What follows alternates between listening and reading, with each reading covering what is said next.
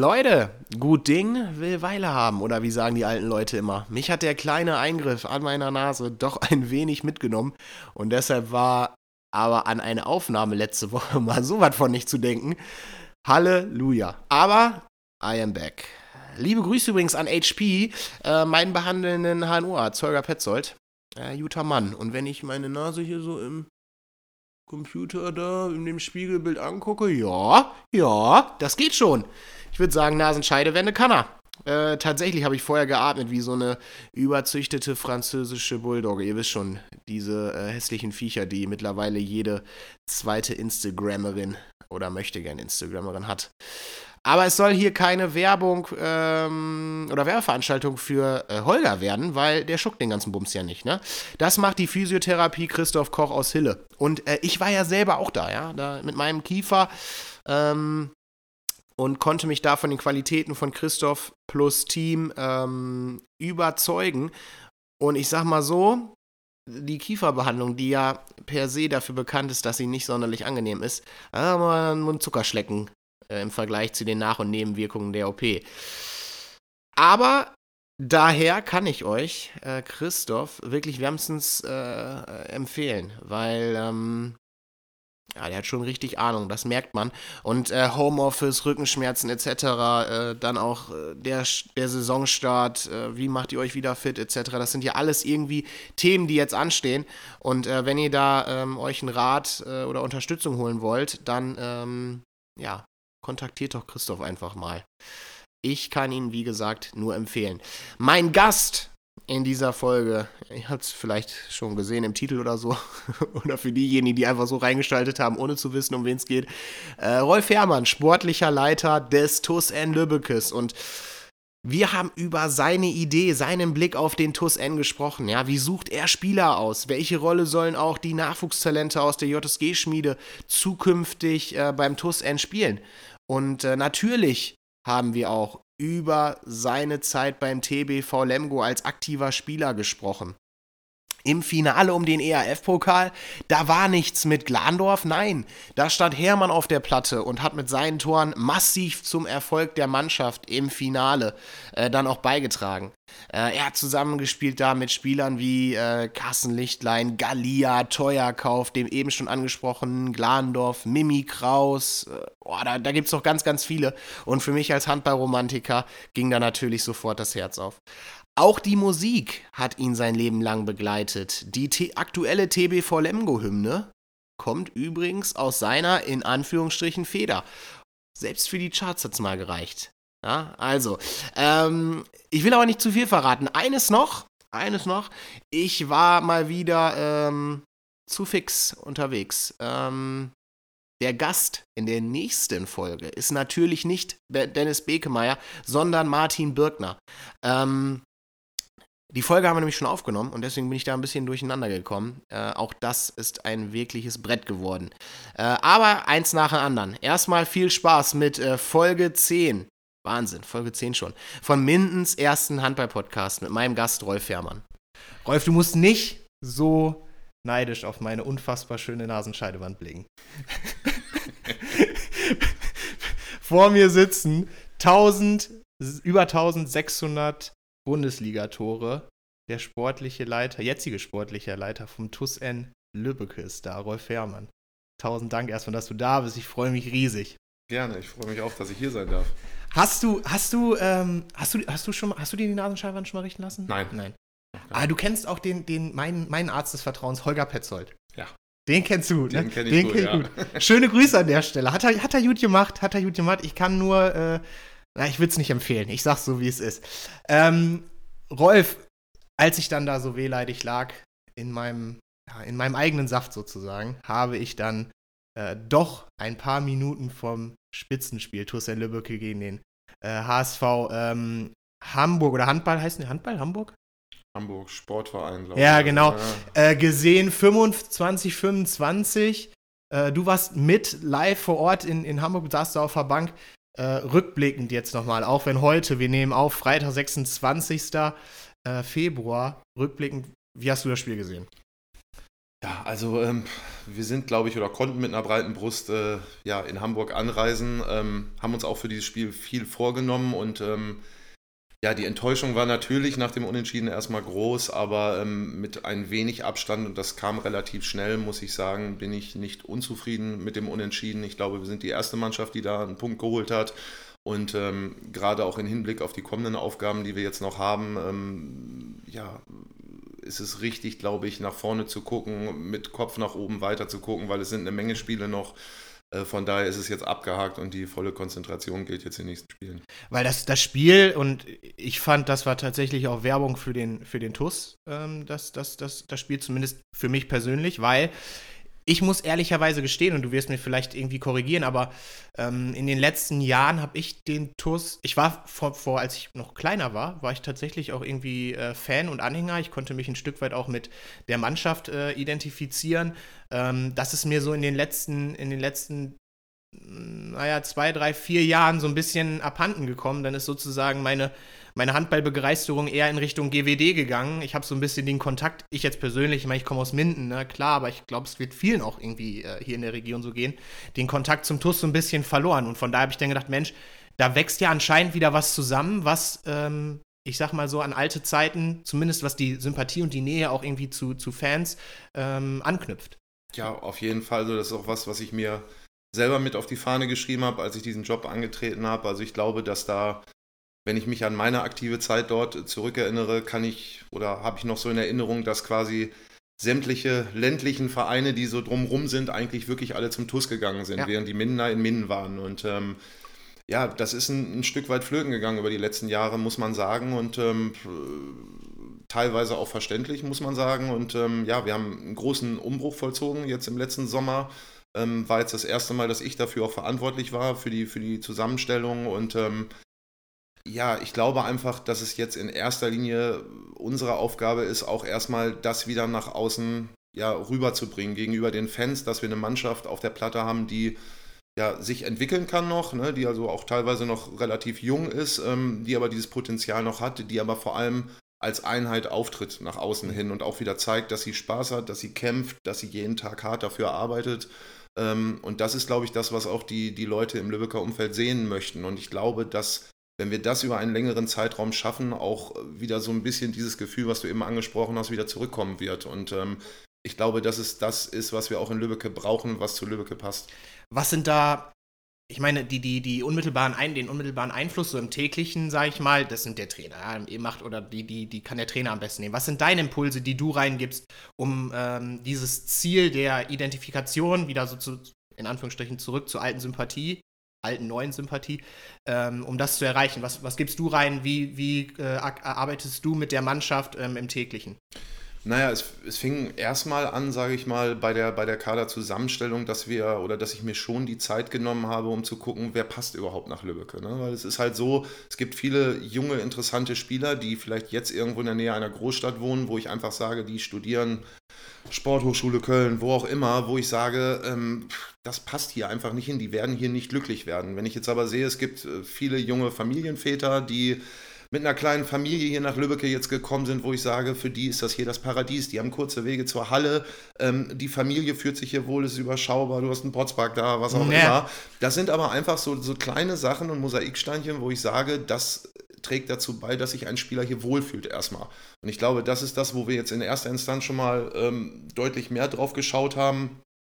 Des Weiteren ja, versuche ich im Endeffekt ähm, Bindeglied zwischen Mannschaft und, und, und Verein eigentlich zu sein und dort eigentlich so die, die täglichen Sachen zu betreuen. Also ich glaube, ähm, es hilft den Jungs auch mit, weil sie wissen, dass ich selber lange genug gespielt habe, noch nicht so lange raus bin, dass ich viele Situationen, glaube ich, besser nachvollziehen kann, vielleicht als ein Externer, der so von außerhalb kommt und in der Materie jetzt so nicht drin war in der Form. Also ich, ich kann schon viele Problemchen verstehen und weiß, glaube ich, wo man ansetzen muss. Und das versuche ich natürlich mit auf den Weg zu geben und das bestmöglich einzusetzen. Dazu sehe ich immer noch, dass ich glaube, im Vergleich zu vielleicht dem Geschäftsführer, der für die Finanzen etc. zuständig ist, dass ich da einfach ein Stück weit auch gegenüber den Sponsoren erklären kann, warum hat jetzt hier gerade eine Niederlage stattgefunden. Warum sind wir noch nicht so weit an dem und dem Punkt? Also ich versuche da auch schon transparent gegenüber den Sponsoren, den Fans zu kommunizieren, weil ich einfach glaube, gerade jetzt auch in der Zeit oder in Zeiten von Corona, dass wir viel reden müssen, dass wir Vertrauen zurückholen müssen, alle Leute mitnehmen, die jetzt nicht in der Halle sind, dass wir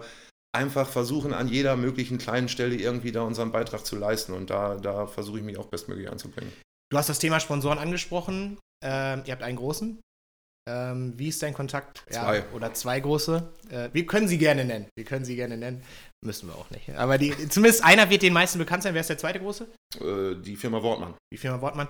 Ähm, die Gauselmänner nehmen eine oder haben in den letzten Jahren natürlich eine Riesenrolle eingenommen beim TUS. Ne? Äh, ich glaube nach wie vor. Ähm, habt ihr viel Kontakt oder macht das eher dein Kollege äh, Thorsten? Äh, sowohl als auch, also dadurch, dass ich ähm, Armin Gauselmann halt auch schon äh, seit meiner aktiven Zeit kenne und immer ein sehr ja, respektvolles Verhältnis, glaube ich, mit, mit ihm hatte, ähm, tauschen wir uns da auch schon aus. Und, und äh, Armin ist jemand, der den da schon alles interessiert, der also auch öfter mal bei uns vorbeiguckt äh, in der Geschäftsstelle, dass wir mal so ein paar Themen loswerden können, ne? was ich ähm, als absolut nicht selbstverständlich empfinde, mhm. dass halt jemand aus so einer Position einfach wirklich zu uns greifbar kommt, wir mit ihm über Sachen sprechen können, der sich auch da, da ein offenes Ohr hat für uns, auch für mich jetzt äh, in dieser neuen Rolle. Ähm, aber ich glaube, ihm ist auch wichtig, dass wir untereinander funktionieren. Und ich glaube, das ist was, was es so in der Konstellation, wie wir sie jetzt haben, mit Thorsten Appel als Geschäftsführer, Emir Kurtagic und mir, dass wir funktionieren als Einheit.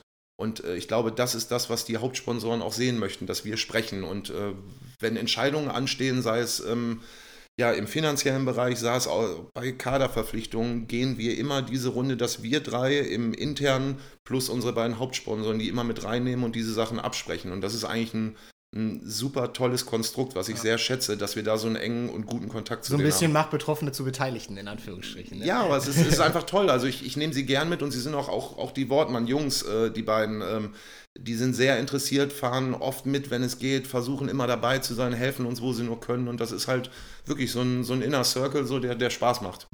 Dass, dass vieles funktioniert, gibt auch die aktuelle Tabellensituation zumindest wieder. Ich glaube, letztes Jahr Rang 9, ähm, keine Tabellensituation, mit, die den Ansprüchen äh, des TUS äh, in irgendeiner Art und Weise gerecht werden.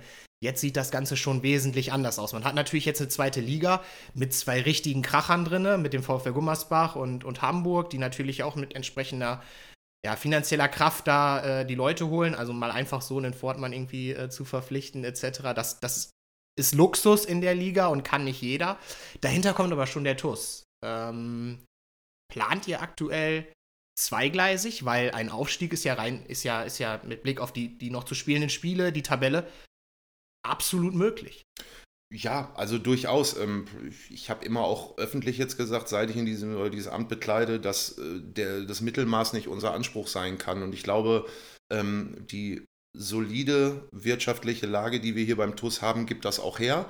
Und äh, unser Ziel ist ganz klar nach oben zu schauen. Man muss aber natürlich auch realistisch sein und sagen, bei so einem Umbruch, den wir jetzt vollzogen haben im Sommer, geht das nicht von heute auf morgen. Und es werden immer wieder Schwankungen drin sein. Die haben wir in letzter Zeit relativ gut abgestellt, waren jetzt auch sehr souverän die letzten Monate, aber haben natürlich jetzt auch schon ein, zwei äh, Spiele gehabt, wo ich sage, da haben wir Punkte liegen gelassen. Das wissen die Jungs aber auch selbst. Was für mich wichtig ist, und das ist Grundvoraussetzung, dass die halt alle mitziehen und an dieses Ziel glauben. Und ähm, da sind ja noch ein paar andere Mannschaften. Also Hamm äh, hat auch die Ambition, hat, war mit am lautesten äh, vor der ja. Saison, dass sie aufsteigen wollen. Du hast Bietigheim noch dabei.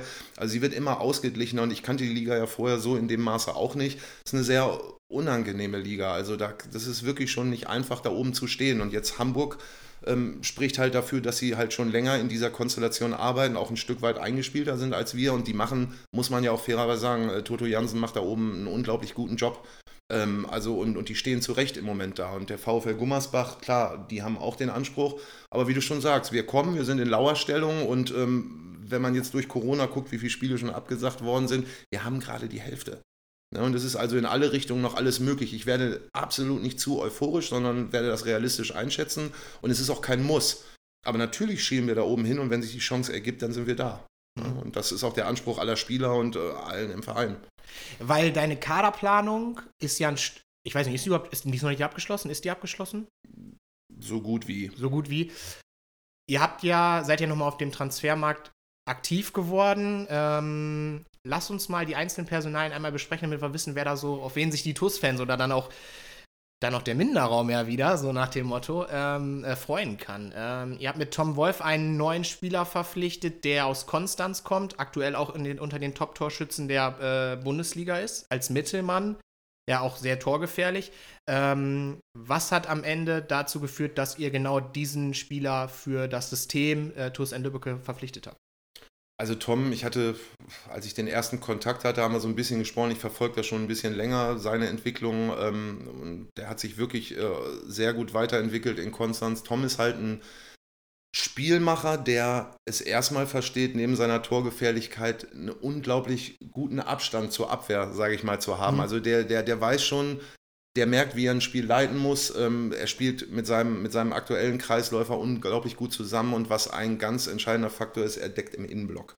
Und das ist natürlich was, wo du Mittelmänner auf dem Niveau wirklich wenig bekommst. Also da fallen mir solche Leute wie Dufniak etc. ein. Das ist wirklich die Ausnahme, dass ein Mittelmann auch im Innenblock decken kann. Und ich erwarte mir einfach neben der Spielführung, der Torgefährlichkeit von ihm einfach auch, dass wir unser Spiel in der zweiten Welle deutlich verbessern können, weil halt dieser Wechsel unter Umständen nicht mehr stattfinden muss, sondern er gleich mit in die erste, zweite Welle mhm. äh, mitlaufen kann und wir dann auch einfach ja, schneller, einfachere Tore erzielen. Wie fun ja, sorry, das muss ich nochmal nachfragen, weil mich, mich, das frage ich mich andauernd. Wie funktioniert das eigentlich? Also dann sagst du, du siehst irgendwie im Fernsehen, ja, du kriegst irgendwie, oder du, du hast den Spieler irgendwie auf, auf, auf, auf, äh, auf dem Schirm ja, sagst du, Tom Wolf, das könnte ein interessanter Spieler sein, der hat vielleicht noch, ich weiß, dass der vielleicht noch einen Vertrag bis dann und dann hat. Besorgst du dann die Handynummer und rufst dann da an oder läuft das dann über den Spielerberater oder wie ist das in der Regel? Sowohl als auch. Also ich, ich kriege immer mal wieder, Emir äh, ist da natürlich noch viel tiefer in der Thematik drin und gibt mir natürlich, wir tauschen uns da auch regelmäßig aus, wo er, wo er Leute sieht, die in dieses Konstrukt jetzt, in dieses neu geschaffene Konstrukt passen können. Aber es ist natürlich so, dass ich sage, okay, da und da laufen an irgendwelchen Stellen bei uns Positionen, Verträge aus und äh, natürlich kenne ich die ganzen bekannten Spielerberater und schreibe die dann auch an und ähm, ja, teile denen mit, was für ein Spielerprofil ich suche. Ne? Dann gibt es halt die eine Fraktion, die Copy-Paste alle Spieler da reinhaut, die sie gerade auf dem Markt haben. Und dann gibt es halt schon eine Handvoll Spielerberater, die auch ein bisschen näher darauf eingehen, was ich denn wirklich möchte. Und äh, meistens bekomme ich dann da die Telefonnummer, wenn ich dann halt sage, das ist schon ein interessanter Spieler, weil ich denke einfach, bevor man über Finanzen etc., was auch absolut dazugehört, spricht, sollte man erstmal den Menschen kennenlernen und mal so hören, wie tickt er denn, was sind denn seine Vorstellungen. Gerade vor dem ja? Hintergrund, dass du gesagt hast, die Spieler müssen zum TUS passen, ne? Genau. Ja. So, genau. Und das war halt so die, die Vorgehensweise auch bei Tom. Wir hatten, glaube ich, die ersten ein, zwei Gespräche waren sehr gute Gespräche. Ich habe ihm auch so ein bisschen die Philosophie, das Umdenken, was jetzt hier in Lübbecke stattfindet, so ein bisschen näher gebracht. Ne? Er war auch sehr interessiert, hat dann auch nochmal das Gespräch mit dem Trainer gesucht, wollte er persönlich nochmal haben und sagte halt, er hat ein gutes Gefühl und könnte sich das vorstellen, ist für ihn der nächste Step in der Karriere. Und äh, ja, von daher hat das gut gepasst und äh, wir freuen uns jetzt auf ihn. Die Werte lesen sich, wie gesagt, beeindruckend. Viele Spiele habe ich leider von ihm noch nicht gesehen, aber ich ähm, äh, denke, da kann sich, da kann sich äh, das, der Handball-Mühlenkreis äh, drauf freuen und ich denke auch für, die, für den Kader einfach eine unheimliche Verstärkung.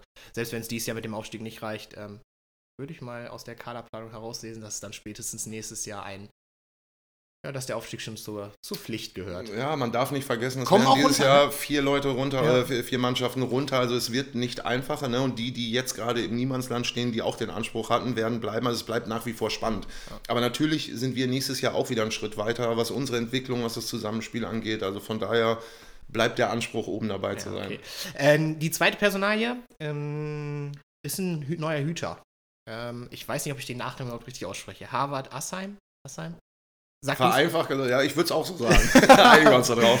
Äh, 27 Jahre, ähm, beeindruckt auch. Ich meine, man sieht, kennt die Jungs ja immer nur aus der Ferne, jetzt insbesondere, wenn, du, wenn man sich jetzt auch informiert über, ne, viele Spiele habe ich jetzt von ihm auch nicht gesehen, aber auch da ähm, liegt aktuell in der Liga bei Quoten so 35, 40 Prozent äh, und das über einen, nicht über zwei, drei Spiele, sondern über 10, 20. Äh, sicherlich in einer Liga, die jetzt nicht so stark ist wie die erste Bundesliga, aber sicherlich ist jetzt kein, kein, kein Fischfutter, was da rumläuft. Ähm, erzähl mal, was, das für, was ist das für ein Torhüter und wie unterscheidet er sich vor allem zu Johannes Jepsen, dessen Vertrag nicht verlängert wird? Ja, also ich, ich glaube, dass die ähm, Bekanntgabe, dass wir neue Wege gehen und mit Johannes, mit gerade einem jungen deutschen Torhüter, ähm, nicht verlängern, ist dann doch eher untypisch und hat mit Sicherheit auch an der einen oder anderen Stelle für Irritation gesorgt. Man muss aber halt so ein bisschen erklären, die Herangehensweise daran. Also wir haben nach Peter Tata im letzten Jahr einen reifen, erfahrenen Torhüter gesucht, haben den mit Aljoscha Reza gefunden aus Silkeborg, der wirklich auch schon eine Menge erlebt hat, für den das aber auch eine neue Liga ist, diese zweite Liga, in der er noch nie gespielt hat, wo er die Schützen nicht kennt. So, der sich aber nach einer Eingewöhnungszeit wirklich so in den Monaten Ende November, Dezember auch wirklich äh, starke, solide Leistungen gebracht hat.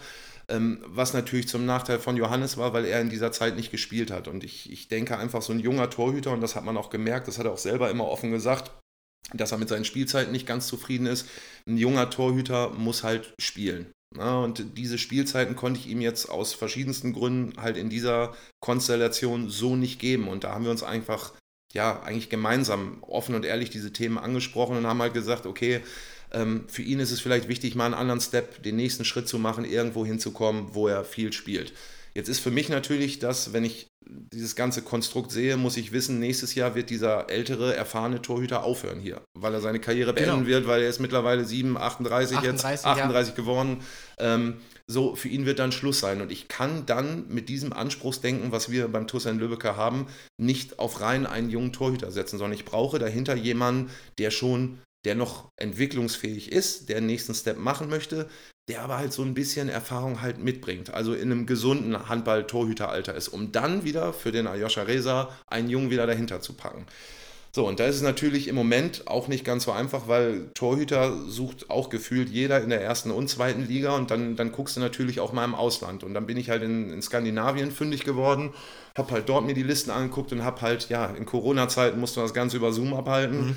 Ähm, uns auch mit ihm näher befasst, haben uns mal angehört, wie so seine Gedankengänge sind und er konnte sich das schon vorstellen. Und ähm, ja, nach, nach diversen Zoom-Meetings dann auch mit unserem Geschäftsführer mal zusammen mit dem Agenten äh, aus Skandinavien, den er dort vor Ort hat, ähm, ja, haben wir uns dann entschlossen, dass wir ihn holen werden, dass er diesen Schritt gerne gehen möchte und äh, ich glaube, dass er uns dort wirklich sehr weiterhilft und ich sehe ihn auch bei uns als, als zukünftige Nummer 1.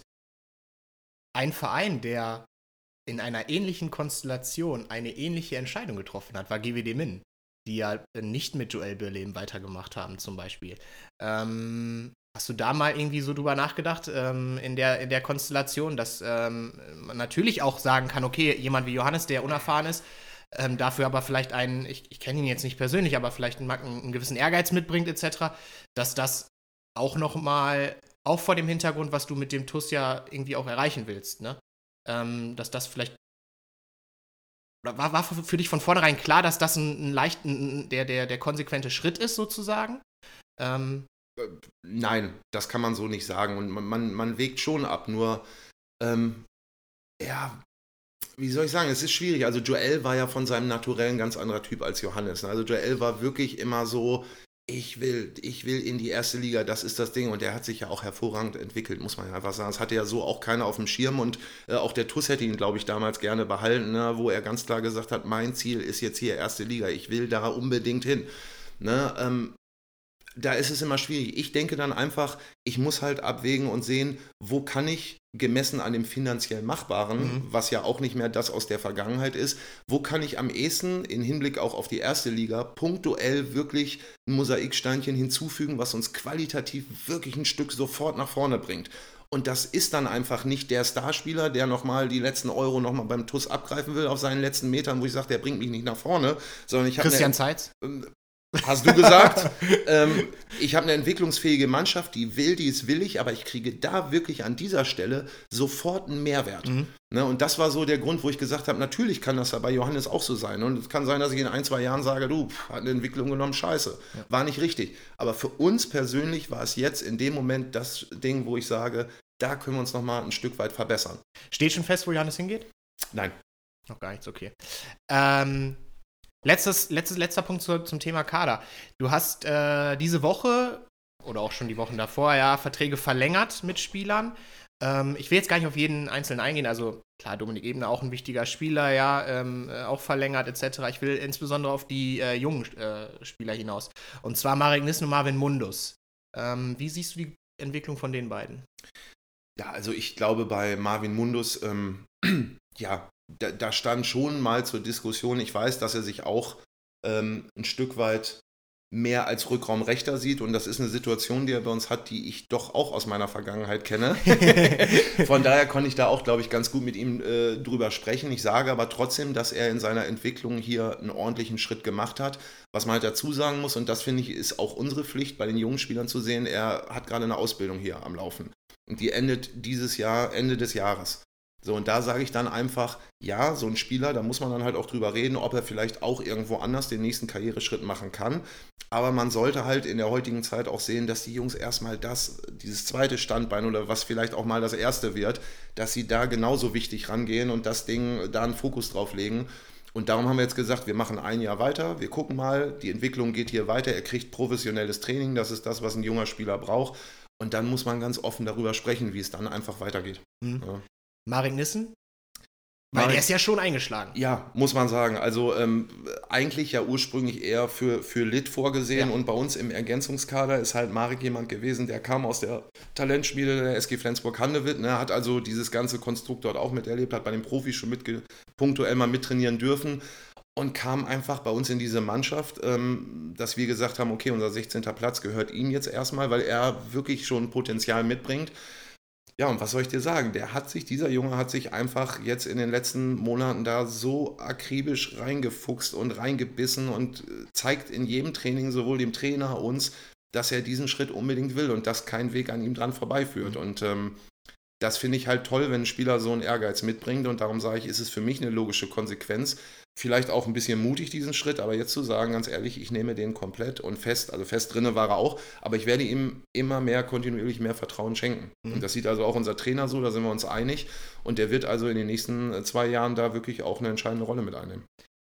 Spannend, weil ähm, das ja ein Paradebeispiel ist, wie man eigentlich junge Spieler auch an, an ein Bundesliga-Team ranführen kann. Oder Erstliga-, Zweitliga-Team ist jetzt vollkommen unabhängig, ne? Ähm, was da möglich ist.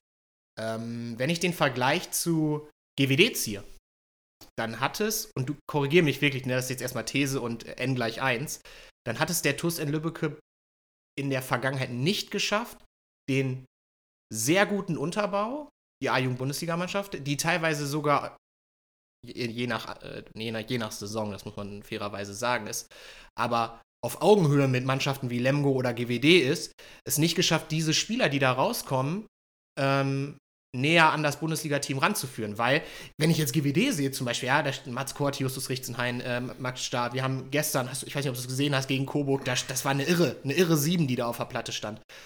Warum passt das beim TUS noch nicht so ganz und wie ist so deine Idee, wie das zukünftig äh, vonstatten gehen soll? Also ich glaube, dass diese Idee schon länger natürlich im Raum steht, weil wir wären ja blöd, wenn wir es nicht machen würden. Ähm, ich kann halt zu der Vergangenheit wenig sagen. Was ich sagen kann, ist, seit ich jetzt in diesem Amt bin, habe ich versucht, das Gespräch zu Daniel Gerling im Unterbau, zu Christian Niemann, zu Nils Pfannenschmidt, alle, die da jetzt sind, ähm, zu suchen. Wir haben uns äh, oder haben, glaube ich, jetzt einen Weg gefunden, der ordentlich ist für die Zukunft.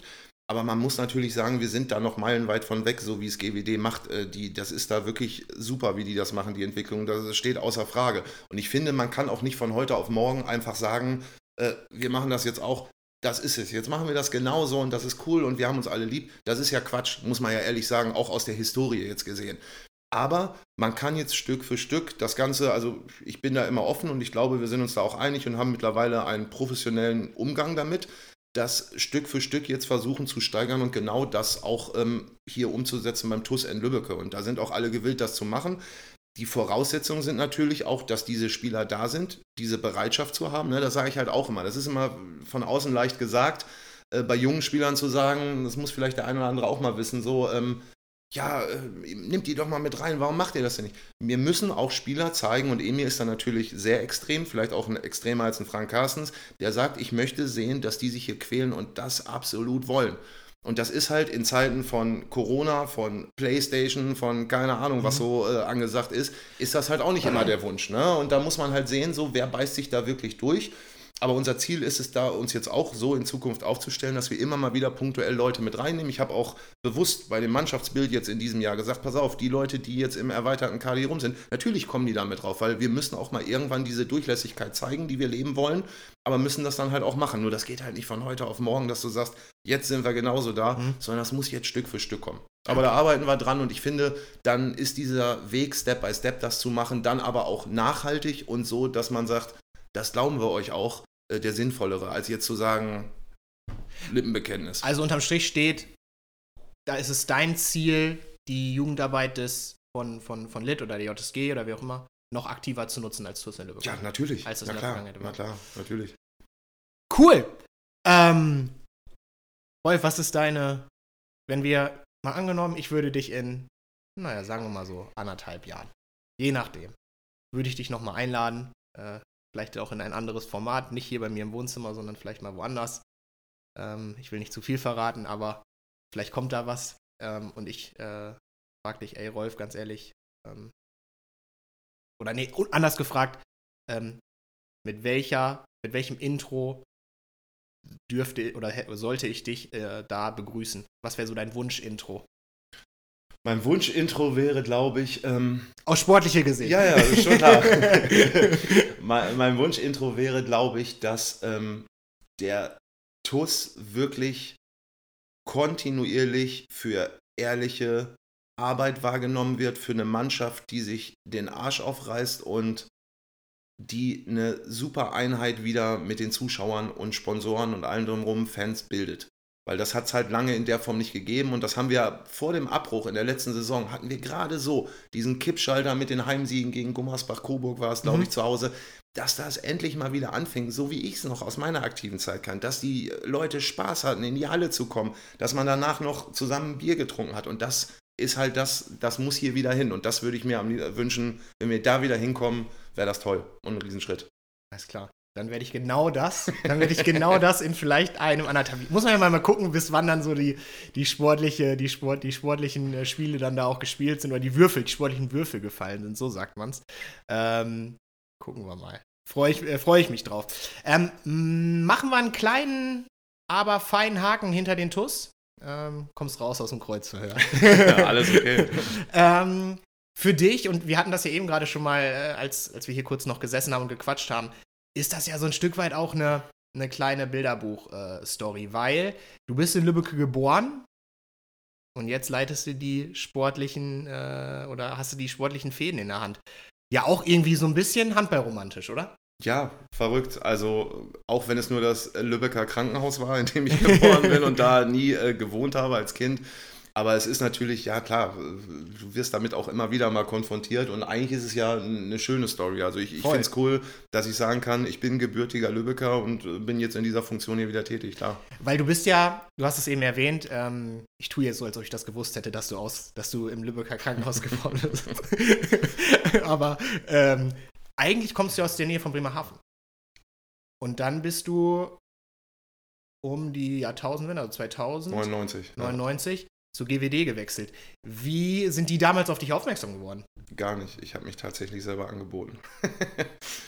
Und dann dahin und äh, wer war damals Trainer 2000? Äh, Jürgen Burmester und äh, Dietmar Moltern halt. Ne? So, und das war, also man muss dazu sagen, ich habe, bis ich glaube ich vier war, drei, vier, irgendwie so, haben wir hier in Minden sehr wohl gewohnt. Mhm. Und wir sind dann damals aus beruflichen Gründen von meinem Vater dann halt nach Bremerhaven gezogen. Äh, Ich habe da auch das Handball-ABC unter meinem Vater gelernt, war zehn Jahre bei ihm in der Schule bis erste Jahr A-Jugend. Und dann kam irgendwie so dieses Ding, so das typische 10. Klasse Ende, wie geht's denn jetzt weiter? Sportlich muss man sagen, da oben Handball war, glaube ich, damals das ranghöchste Verbandsliga, wo ich gesagt habe, gut, da wird das nichts. Macht man diesen Step, Großeltern wohnen noch hier, wenn, dann machen jetzt. So, Ja. und im Endeffekt habe ich mich dann im Rahmen, ich glaube, der Osterferien habe ich mich dann, ja, mehr oder weniger selber angeboten, habe gefragt, ob ich mal ein Probetraining machen kann. Das habe ich dann, ich glaube, zweimal, zwei, dreimal war ich dann da in den Osterferien, ähm, habe dort mitgemacht. Und äh, ja, man muss sagen, damals, das war schon eine eingeschworene Truppe. Äh, Anne Niemeyer, Michi Boy, Jan-Fiete Buschmann, Andreas Pohlmann, also die meisten kennen sie auch Markus Ernst im Tor. Die hatten ja schon das Jahr davor zusammengespielt und ich kam da nun von der Küste da unten hin so und wollte dann auch mal mitspielen. Und letztendlich war damals ähm, ja, die Position rechts außen frei, wo die dann gesagt haben, wenn du Lust hast, kannst du hier gerne mitspielen. so muss man es ja damals sagen. Ne? So, also ich kam halt, ja gut, was will der hier? Ja, und habe dann noch gesagt, ich mache das und habe dann das zweite A-Jugendjahr quasi dann bei GWD angefangen. Einer, den du eben gerade schon erwähnt hast, ist ja Arne Niemeyer. Und äh, ich bin ja gut vernetzt. äh, und Arne äh, hat mir mit auf den Weg gegeben, ähm, dass ich dich mal nach der, der ersten Trainingseinheit fragen soll bei GWD. Ich weiß, worauf der hinaus will. Ja, kann ich gerne erzählen, überhaupt kein Problem. Also man muss dazu sagen, ich kam äh, runter, ich war jung, ich war wie jeder andere Jugendliche auch, ähm, kam aber aus einer Hobbytruppe, obwohl wir auch Oberliga gespielt haben in der A-Jugend da oben, aber kam jetzt nun zum, zum Bundesliga-Nachwuchs. Und ich weiß, ich glaube, Arne, äh, es war Vitamalz, was es immer gab. Ne? Bier gab es damals da noch nicht in der, in der Kabine. ähm, ja, äh, wir saßen in der Kabine und die Jungs gaben mir dann einen Vitamalz rüber. Und was ich dann gemacht habe, den Fehler ist, ich habe meine Zigarettenschachtel rausgeholt, habe ein Feuerzeug genommen, habe das Vitamalz aufgemacht. Und ich sah nur die Gesichter alle, um Gottes Willen, ist der wahnsinnig. und ich guckte halt in die Runde und sage, Jungs, was ist denn los?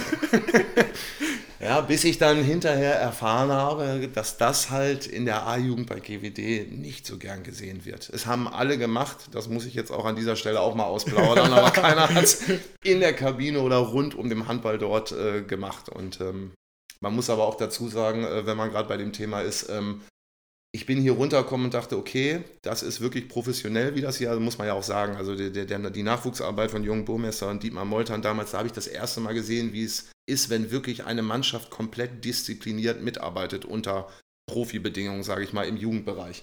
Ähm, aber ich habe halt gedacht, als ich hier runterkam, so, jetzt ist das mit dem Feiern vorbei.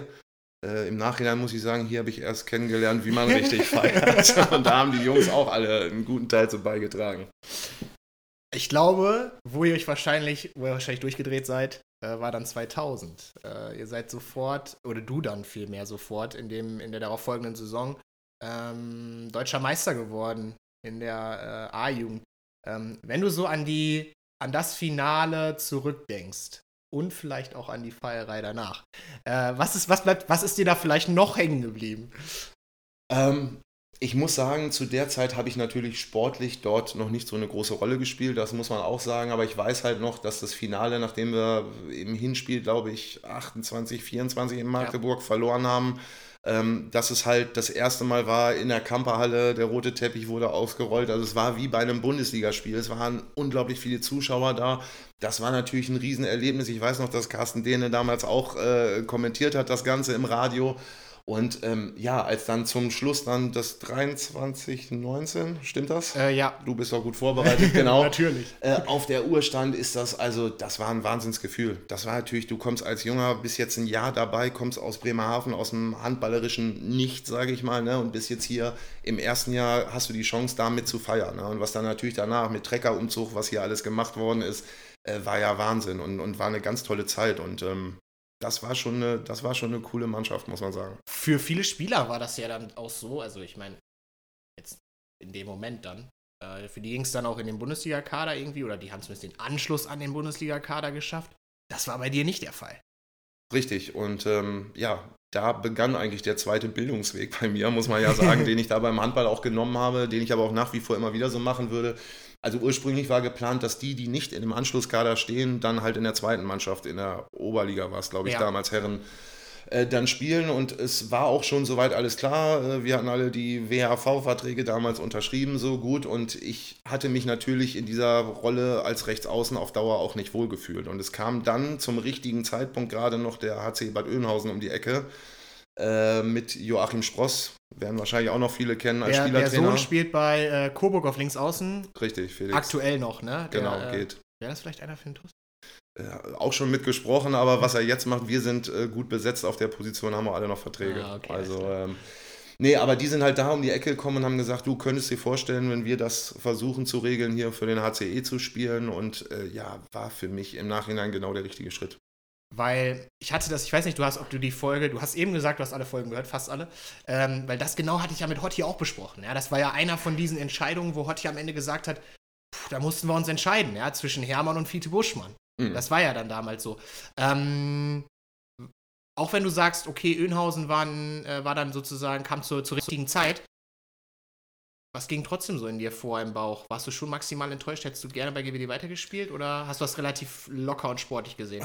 Ja, also von der Truppe her, also auch die, die, die zweite Herrenmannschaft von GWD, waren ja nahezu fast alle, die auch bei uns in der, in der A-Jugend gespielt haben. Also die Truppe wäre schon gut gewesen, aber es war natürlich der Wunsch da. Ich war jetzt schon so realistisch, dass Bundesliga-Anschlusskader in der Konstellation, wie ich da gespielt habe, nicht in Frage kommt.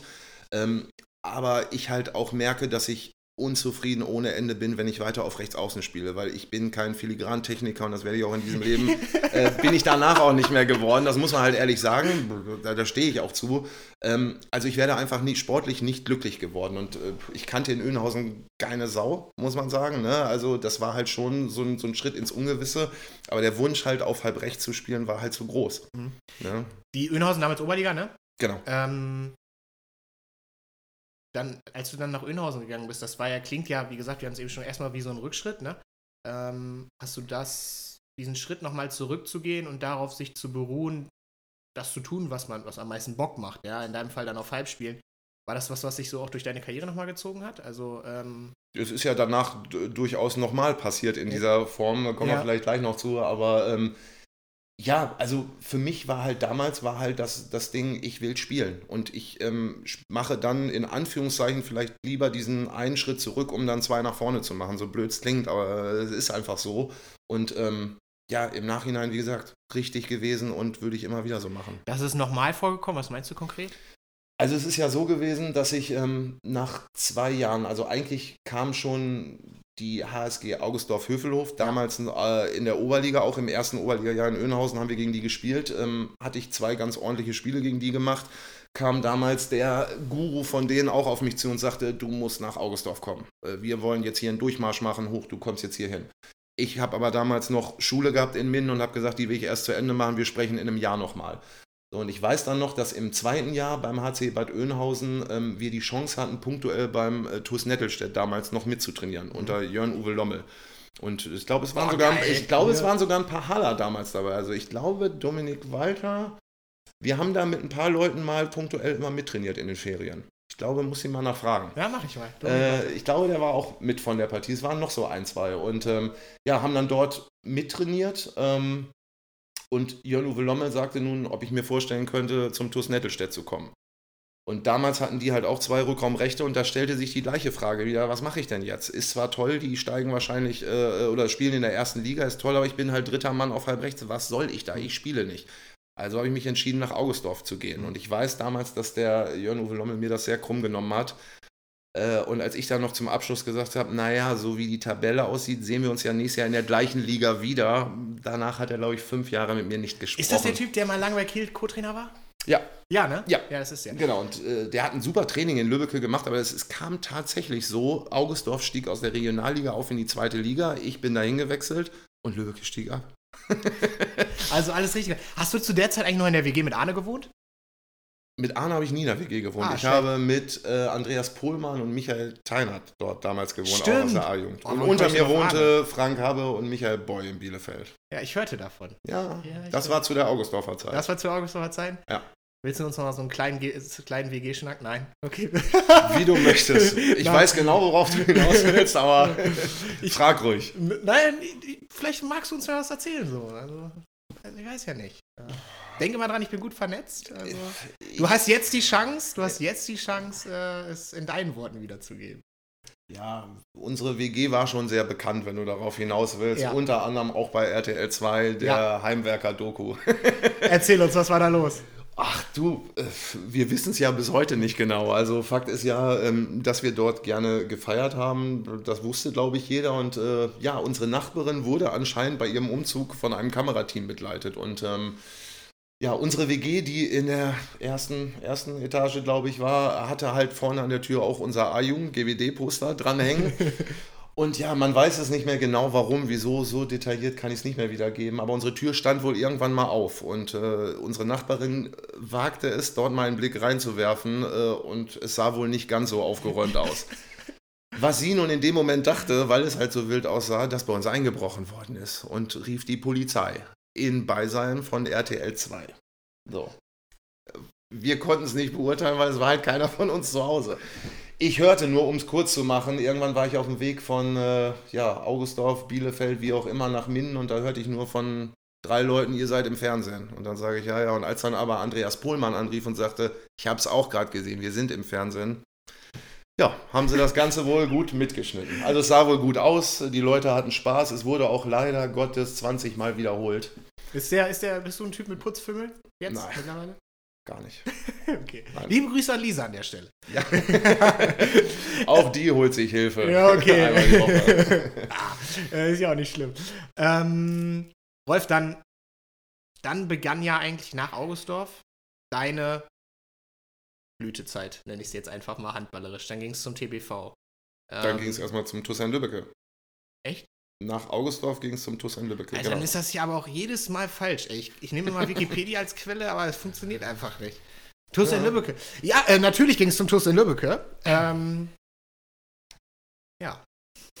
ich bin Ja. nicht vorbereitet. Kein Problem, ich mache gerne an dieser Stelle weiter. Äh, Lübbecke mit uns in einer Liga, in der zweiten Liga, mit 68 zu 0 Punkten aufgestiegen in dem Jahr, als ich dahin gewechselt bin. Absoluter Rekord, ähm, kein Minuspunkt und auch ein relativ großer Umbruch in der Mannschaft. Ich dazugekommen äh, als zweiter Mann auf Rückraum rechts zu dieser Zeit. Das war 2004, glaube ich. Ja, müsste es gewesen sein. Und ja, neuer Trainer, Jens Fender, hatte vorher den Durchmarsch gemacht für mich, aber ähm, ja, hat mir relativ schnell eine wirklich, wirklich gute Chance gegeben, dort äh, auch spielen zu können und die ich äh, erstaunlicherweise im ersten Spiel gegen GmbD Minden im Derby nutzen konnte. Und äh, ja, von da an habe ich wirklich viel Vertrauen dort bekommen und war natürlich für mich die Eintrittskarte in die große, weite Bundesliga-Welt. Und die große, weite Bundesliga-Welt, um jetzt diesen, das doch nochmal das Türchen zuzumachen, äh, deine Haupt, Hauptzeit in deiner Karriere hast du ja beim TBV Lemgo verbracht. So Genau. können wir es abschließen. Aber vielen Dank für die Unterstützung an der Stelle. Ja, Äh, da gerne. spricht mal wieder für meinen journalistischen Anspruch für diesen Format. ähm, Alter, da, ich er weiß noch, als du dein Karriereende bekannt gegeben hast, ähm, dann aufgrund der Schulterverletzung ja, bist du ja dann da auch ausgeschieden. Und dann hast du ja irgendwann noch mal ein wenig später, äh, ich weiß gar nicht wie viel, auch noch mal so einen großen Abschied auch irgendwie in Lemgo bekommen, da in der Halle. Ja, im Rahmen eines Bundesligaspiels. Also sie haben mich tatsächlich gefragt, ob ich ein Abschiedsspiel haben möchte. Äh, wer mich näher kennt, weiß, dass das nicht meins ist, äh, die große Zeremonie. Aber ähm, es war nochmal schön natürlich nach, weil es war echt eine lange Scheißzeit mit dieser Verletzung, ne, wo du immer wieder probiert hast, geht's doch nochmal, geht's nicht, weil so wollte ich halt eigentlich auch nicht das Ganze beenden, ne, nach so vielen Jahren. Ähm, aber als es dann feststand, war es halt schön, nochmal einmal mit den Jungs in der Kabine zu sitzen, ähm, nochmal alle Fans äh, stehend in der Lipperlandhalle zu haben. Da wurde selbst mir als harten Kerl, der ja nicht so euphorisch an die meisten Sachen rangeht, ähm, ja, wurde es doch ganz warm. Also war, ein- war ein wirklich schöner Abschied, ist mir auch verdammt schwer gefallen, aber ähm, war halt auch eine Zeit, wo ich sage, ich musste einen Haken dran machen, ging nicht mehr. Ja. Highlight sicherlich irgendwie äh, der Sieg im EF-Pokal 2-10. Alter, ihr hattet so eine geile Mannschaft, da waren. Also ohne Scheiß, wenn ihr die Namen hört, die da gezockt haben, unter anderem ja deiner, ja, das waren für mich dann so, das war ja alles dann rum auch irgendwie um die WM 2-7, ja, das sind jetzt drei Jahre Unterschied, ja. Aber das waren ja damals diejenigen, die mich äh, zum Handball geführt haben. So, ne? Weil du, natürlich, man guckt dann immer auf zu einem Lichtlein, Cars, äh, Lütti, äh, auch natürlich schon hier gewesen. Ne? Ja, ich hab Ja. sie doch alle hier. Ich hab sie doch alle hier. äh, in Holger Glandorf, du, Martin Galia, Martin Strobel, äh, äh, Flo Kehrmann, Basti Preis, Teuer. Das war ja eine. Hab ich noch einen vergessen, der wichtig ist? Bestimmt. Bestimmt. Mimi Kraus war der da? Ja. Ja, Mimi Kraus wirft, glaube ich, sogar zwölf im Finale oder so. Ein überragendes Spiel. Ähm, aber das waren ja. Das war für, es- da, da werde ich richtig, da werde da ich richtig emotional, wenn ich diese Namen höre. Was war das für eine Truppe?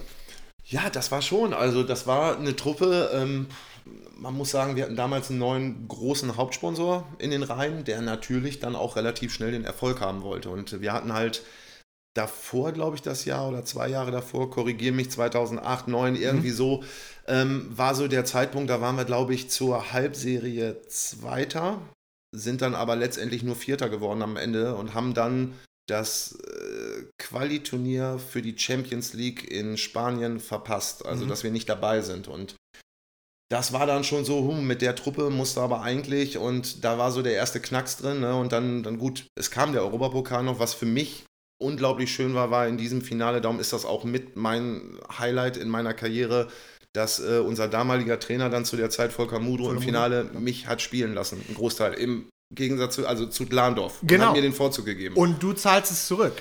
Du zahlst es zurück durch, ich glaube, ich glaube vier oder fünf Tore in der ersten Halbzeit sogar schon. Ne? Das war dann, ich glaube, das war das Spiel kurz äh, vor Kipp, vorm Kippen, weil ihr ähm, äh, verliert das Hinspiel. Gegen Schaffhausen kann sein, Genau. das ist so war, ja. 28-30 Da Und- weißt du mehr, da bist genau. du jetzt besser vorbereitet. und gewinnt dann halt entsprechend höher. Äh, kann auch sein, dass es irgendwie andersrum war. Ähm, wie auch immer. Aber auf jeden Fall äh, du mit einer tragenden Rolle, weil äh, eigentlich zu dem Zeitpunkt, darauf wollte ich eigentlich hinaus, war ja auch, Holger, war das ja zwischen dir und Holger Glandorf ja schon auch, das war ja nicht von vornherein klar, okay, es ist gesetzt, dass Hermann spielt auf der Position. Nein, überhaupt nicht. Natürlich, also äh, bei Holger war es ja so, dass das Verrückte ist ja, muss man ja sagen, in diesem Kader, den wir hatten, wir hatten zwei Halbrechte, als wir Zweiter waren in dieser Saison davor. Tamas Mokscher und mich. So, und ähm, es war halt damals so, dass in Nordhorn, glaube ich, die Lichter ausgingen Mhm. und es haben ja nun alle wollten Holger Glandorf haben. Und ich weiß noch damals, die Überschrift war, alle wollten ihn, wir haben ihn. So, ne? Und er kam da dazu und es ist natürlich, Holger ist ein super feiner Kerl und ist äh, über seine Qualitäten brauchen wir nicht sprechen, äh, dass das nochmal ein anderes Niveau ist. So, aber darum war es für mich natürlich umso schöner, dass ich in diesem entscheidenden Moment bei so einem Finale diesen Vorzug bekommen habe, wo überhaupt nicht mit zu rechnen war. Und, äh, war Waren aber die Maler im Keller. Bitte? Die Maler waren im Keller. Haben schon mal einen kleinen, haben schon mal einen kleinen Anstrich gemacht. Mhm. ich kann es mir vorstellen. Dann gewinnt ihr dieses Spiel. Ja. Äh, das ist ja für, einen, für, einen, für, eine, für eine Stadt wie Lemgo der absolute Wahnsinn. Für dich als Spieler der absolute Wahnsinn. Wie habt ihr gefeiert? Länger. also mit einem Tag kann man nicht hin. Das, man muss halt sagen, so, so in so einer Stadt wie, wie Lemgo, und ich glaube, da würde es jetzt hier, wenn diese Ziele erreicht äh, würden, wäre wäre es nicht anders. Es ist halt, die ganze Stadt ist halt im Ausnahmezustand, ne? feiern mit dir mit. Ähm, du hast eine große Bühne auf dem Marktplatz, äh, wo alle Fans hinkommen. Du gehst, äh, haben wir uns damals den Spaß gemacht, glaube ich, in, in jedes zweite Geschäft rein, holst dir irgendwo ein Getränk ab. Also nimmst halt und feierst halt mit, mit der Stadt. Ne, und das ist halt was, das wird es niemals so in der Form in einer Großstadt geben. Mhm. Und das ist halt umso schöner, dass du da alle mitgenommen hast, aber wir haben auch da wieder das Beste draus gemacht und sehr gut gefeiert. Mit wem hast du dich damals am besten verstanden aus der Truppe? Ach du, einzeln rauspicken, das war halt, kann, kann man gar nicht so sagen. Also ich hatte immer Torhüter als Zimmerkollegen. Ne? Also es war tatsächlich am Anfang Jörg Zereike über Jahre. Danach Okay, war der, es Na der Name ist so, das ist, das ist Wahnsinn. Danach war es äh, Carsten Lichtlein, wirklich über eine verdammt lange Zeit äh, und ist dann, äh, glaube ich, gemündelt in Nils Dressrüsse. Also ich hatte immer irgendwie die Torhüter auf meiner Position, mit denen, also in meinem Zimmer, mit denen ich mich gut verstanden habe. Aber auch so, also mit Florian Kermann bin ich auch das ein oder andere Mal aus diversen Trainingslagern ausgebüxt in Nacht- und Nebelaktionen. Also da, da gab es jetzt keinen bestimmten. Da, da gab es halt die Truppe, die das mehr gemacht hat und die Truppe, die es weniger gemacht hat. Carsten Lichtlein eher zu der Truppe, die es mehr gemacht hat. Ja. Ja. Okay, lass mal so stehen. Lass mal so stehen. Dann, ähm, wenn du, wenn du die ganze, diese zehn Jahre Lemgo nochmal Revue passieren lässt vor deinem geistigen Auge sozusagen.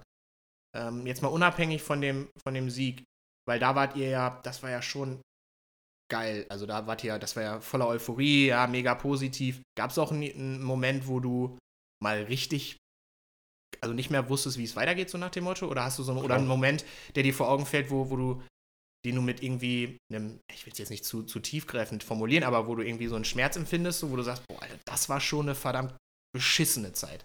Klar, also in zehn Jahren passiert ja auch eine Menge, auch in so einem Verein. Und ähm, ich erinnere mich zurück, also als das, glaube ich, 2010, 11 da mit meiner Schulter-OP war, meine erste, die ich dort hatte.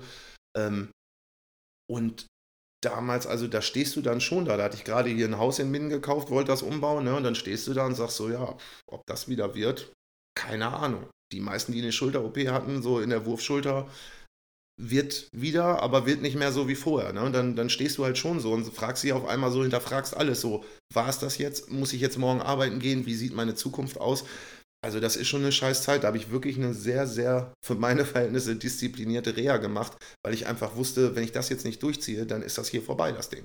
Ne, das war so der erste Punkt. Und der zweite Punkt war natürlich, als ähm, damals unser Hauptsponsor uns dann verlassen hat, ähm, in einem Maße und zu einem Zeitpunkt, wo es so halt ähm, ja, im Verein keiner erwartet hat, wo es dann auf einmal hieß, ja, es kann sein, dass jetzt hier auch die Lichter ausgehen. So, na klar war für uns selbstverständlich, dass wir auch mit auf Gehalt verzichten, unseren Beitrag dazu leisten.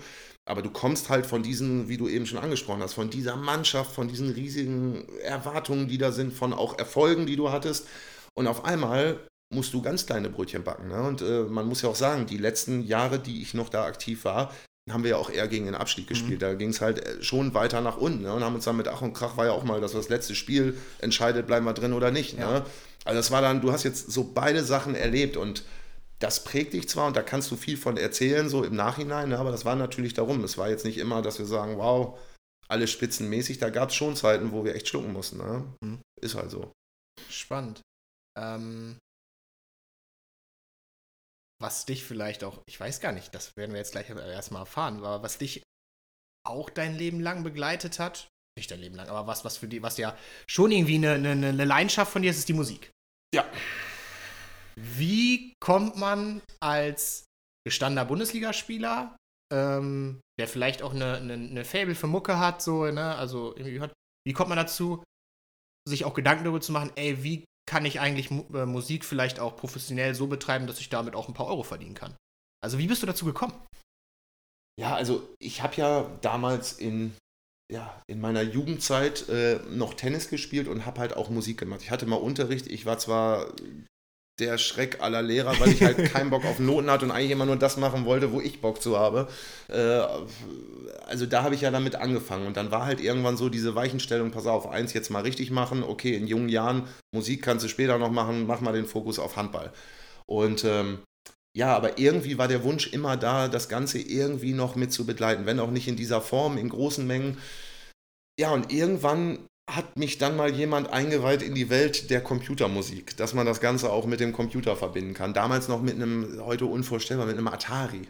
Ja, der damals der Musikcomputer war. Also die, die jetzt früher Dance gehört haben in den 90er, 80er, 90er, die wissen, dass das, das der Musik-PC war. Ne? Mhm. Atari ST. So. Ähm, da habe ich dann so die Eintrittskarte das erste Mal, dass, das, dass du irgendwie mehr noch machen kannst als reines Klavierspielen oder Keyboard-Spielen oder sonst irgendwas. So, und dann habe ich mich da schon versucht, immer reinzufuchsen im Rahmen der Möglichkeiten, wie es ging.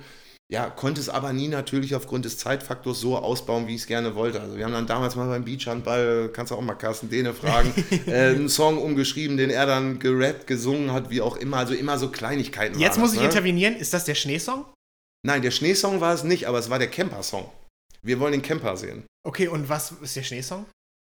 Äh, Carsten Denes persönlicher Song, den wir mal immer zum Ballermann-Hit machen wollten, aber leider nie die Zeit gefunden haben, das umzuschreiben. aber der, der stammt, glaube ich, aus der Fehler von, von Carsten und einem Freund von Carsten. Ich soll dich nämlich ganz lieb grüßen von Carsten Dehne. Das war nämlich die eine der Fragen, die er mir aufgegeben hat. Deswegen haben gerade bei mir die Alarmglocken. Äh, ja, es steht immer noch im Raum, dass wir diesen Song mal richtig ausproduzieren, aber wir sind leider nie dazu gekommen. Carsten, hier, du warst hier eben nicht mit dabei, aber der Mann hat hier gerade so ein bisschen angekündigt, dass er vielleicht auch einen kleinen Jingle für diesen Podcast äh, produzieren könnte. Und ich sag mal so, bevor der euren Schneesong produziert, wird hier erstmal mein Jingle angefertigt. Also ich bin hier. Ich ja. Ähm, aber ja, und dann, dann hast du dann hast du das gemerkt. So genau, also ich habe es immer so ein bisschen verfolgt, aber es war halt nie richtig professionell, weil einfach die Zeit dafür, du, du hängst da ja Stunden vor. Also glaubt man nicht, dass ein Avicii und Co. und wie sie alle heißen, die haben ja stundenlang, nächtelang, tagelang, Wochen davor gesessen. Konnte ich ja nie. Aber ich wollte es halt nie aus den Augen verlieren, darum habe ich es immer irgendwie weiter begleitet. Gleiche ist ja auch so Thema Band. Äh, hätte ich gerne mehr drinne gespielt, aber erklär mal dem Verein, dass du den Freitag vorm Bundesligaspielen noch nachts Musik machen musst wäre unvorstellbar gewesen.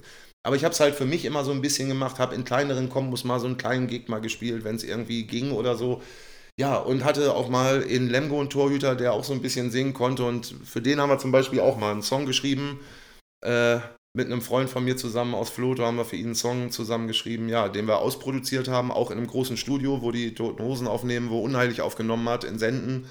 Ähm, ja, und sind dann mit ihm an den Start gegangen, sodass er als Österreicher es tatsächlich da auch in die Charts geschafft hat. Auf Platz 3 der Rockcharts, iTunes, waren wir sehr stolz damals drauf für unser erstes Produkt, was wir in die große weite Welt rausgehauen haben. Habt ihr da auch so Live-Auftritte gemacht mit dem oder so? Oder, oder äh, auch da war wieder das Ding, es gab tatsächlich Interesse auch an ihm, an seiner Person, weil natürlich ein singender Handballtorwart mit einem produzierenden Handballspieler ja. schon was ist, was nicht alltäglich ist. Aber auch da war natürlich, wie willst du Interviews geben, wie willst du Promo machen, wenn du halt morgens Training hast und abends und am Wochenende spielst. Es geht einfach nicht. Und darum haben wir es auch dabei belassen.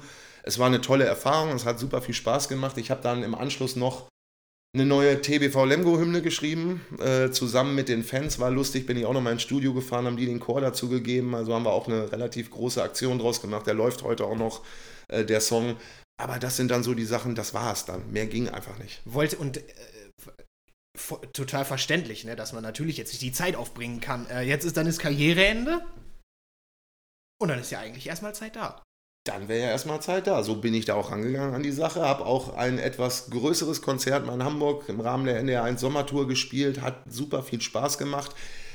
Äh, was dann aber kam, ist das, was sich Tochter nennt. Und äh, das, was jetzt mein Job ist, äh, die beiden Sachen kamen relativ schnell wieder. Und ähm, ja, natürlich mit einem weinenden Auge irgendwo, dass es wieder zu Lasten der Musik geht. Aber trotzdem, wenn ich sage, was ich jetzt im Gegenzug habe mit meiner Tochter und auch mit meinem Job, den ich jetzt habe, absolut richtige Entscheidungen in, in beiden Fällen. Ähm, also Musik wird, denke ich, immer ein Hobby bleiben, was ich auch nach wie vor nicht außer Acht lassen möchte. Aber es ist halt wenig Zeit dafür da. So kann man es zusammenfassen. Wir wollen mal, abschließend wollen wir mal, ähm, habe ich ein kleines Spiel mitgebracht, ja? Wir wollen mal deine Musikkenntnisse mal testen. Ja? Uh. Äh, die Regeln sind so, also ich hoffe, ich kriege keine GEMA hier Ärger, deswegen spielen wir sie nur kurz an und über Handy. Nur, dass sich die Leute, die, äh, hier nicht beschweren. Ähm, ich spiele den Song an. Du sagst mir, wer den Song singt mhm. oder den Titel, ist echt vollkommen egal.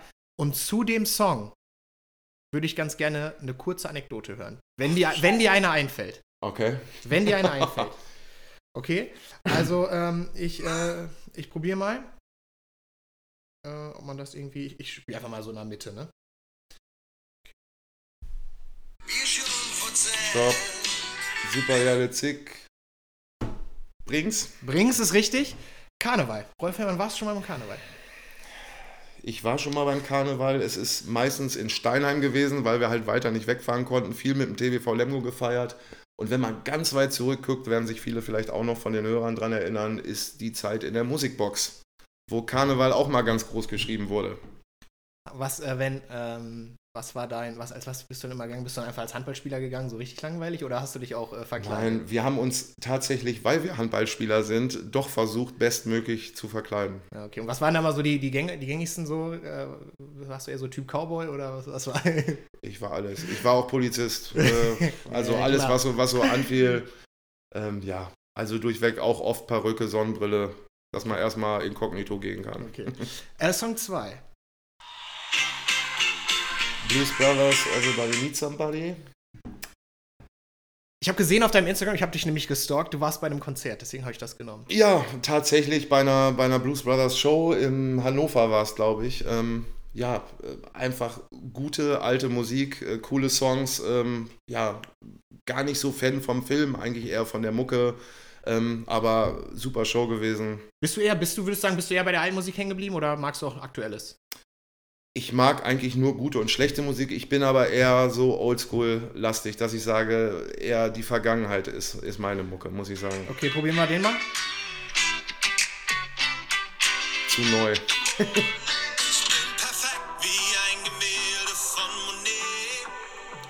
muss ich passen. Da, da, muss er passen, da muss er passen. Das war so ein, äh, so ein relativ neues, relativ neues Lied von äh, Sido und äh, Alligator. Aber Siehste. Ja, da hat sich's gezeigt. Wir haben es aufgeklärt. Ja.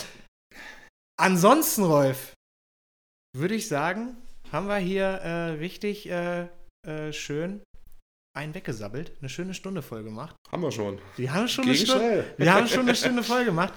Ähm, heute geht's gegen Eisenach. Mhm. Tipp? Äh, du sagst natürlich Sieg, aber was wird das für ein Spiel? Schwieriges Spiel, äh, Eisenach nicht zu unterschätzen. Auch Hinspiel sehr eng gewesen, sehr unangenehmer Gegner. Wichtig, Hamburg-Spiel aus den Köpfen, voller Fokus darauf. Äh, wichtiges Ding zu Hause, müssen wir gewinnen, um weiter dabei zu bleiben. Ich habe so ein interessantes Zitat von dem Außenspieler gelesen. Hast du es auch gesehen? Ähm, äh, ihr spielt da sozusagen gegen Superstars. Weil er hat geschrieben, er hat irgendwie in einem Zitat gesagt, in Eisenach fühlt man sich als Handballspieler wie ein Superstar. Ich habe die Überschrift gelesen, jetzt wo du es sagst. Ja, ja glaube ich. Aber hat einen großen Stellenwert da natürlich. Ja, ne? Also, ist für die Jungs so. Aber haben auch äh, noch einiges am Kader dazu bekommen. Äh, spielen trotzdem inhaltlich das gleiche, aber äh, wird trotzdem eine schwierige Aufgabe. wenn du, also eine letzte Frage noch, wenn wir noch einmal wieder den, den, den Loop drehen, sozusagen zum Thema TUS und Handball. Ähm, was ist, auch wenn wir Corona hier immer so ein bisschen außen vor lassen wollen, aber ähm, hast du schon eine Idee, wie es irgendwie äh, weitergeht? Ähm, also geht, weil es, es ist ja so, ähm, dass nicht sichergestellt ist, dass die komplette Saison zu Ende gespielt wird, oder? Nö, also ich glaube, dass sogar die erste Liga noch eher darüber nachdenkt, aufgrund der ganzen internationalen Geschichten, die da auch noch bei sind, die jetzt uns in der zweiten Liga nicht jetzt so primär betreffen. Also ich weiß, wir versuchen durchzuspielen, klar, äh, so lange wie möglich, müssen uns aber darauf einstellen, dass es anders werden könnte. Schauen wir mal. Letzte Frage, was muss GWD an Miete abdrücken für, für die Spiele? Da musst du den Kreis fragen. Die drücken nicht an uns ab. Echt nicht? Nein. okay, alles klar. Äh, Leute, ich würde mal sagen, haben wir wieder eine schöne Stunde voll gemacht. Äh, Rolf, tausend Dank, dass du da warst, dass du voll Gerne. Zeit genommen hast. Äh, das ist mit äh, deinem Job, äh, Kind, äh, Familie, äh, alles andere als selbstverständlich. Von daher bin ich wirklich sehr, sehr dankbar. Ähm, ich, wir haben festgemacht, in anderthalb, in einem Jahr so knapp, ne, wir hören uns nochmal wieder, vielleicht auch also in einem anderen Format. Äh, er, du bist dabei. Ich bin dabei. Er ist dabei, alles klar. äh, sehr cool. Ähm, wir hören uns wieder, Leute, in 14 Tagen. Ja, und äh, da zu Gast sein wird äh, mein Co-Trainer. Äh, schon so oft in diesem Podcast hier äh, benannt. Wir werden über ähm, äh, das Busfahren sprechen, wir werden über Beachjumper sprechen, wir werden über alles Mögliche äh, quatschen. Äh, Dennis Bekemeyer ist da. Ähm, er hat es selber als eine FSK 18 Folge ausgerufen. ich bin gespannt. Es wird mal etwas anders werden. Ähm, vielleicht, äh, es wird ein Freitagabend. Äh, Wir quatschen hier und ihr könnt am Montag äh, zuhören, ähm, äh, was Dennis alles so erzählt hat. Ich glaube, in puncto Anekdoten ein Meister seines Fachs. Gehe ich von aus. Hast du, kennst du, kennst du ihn auch? Flüchtig, aber ähm, auch auf jeder Veranstaltung bei den üblichen Verdächtigen dabei gewesen. Okay, also da werden wir dann noch an der Stelle werden wir dann noch mal äh, an, ähm, anflanschen und äh, ja, wünsche euch eine gute Woche. Bleibt gesund und munter und ja, hören wir uns, ne? Tschüss, tschüss. Ciao.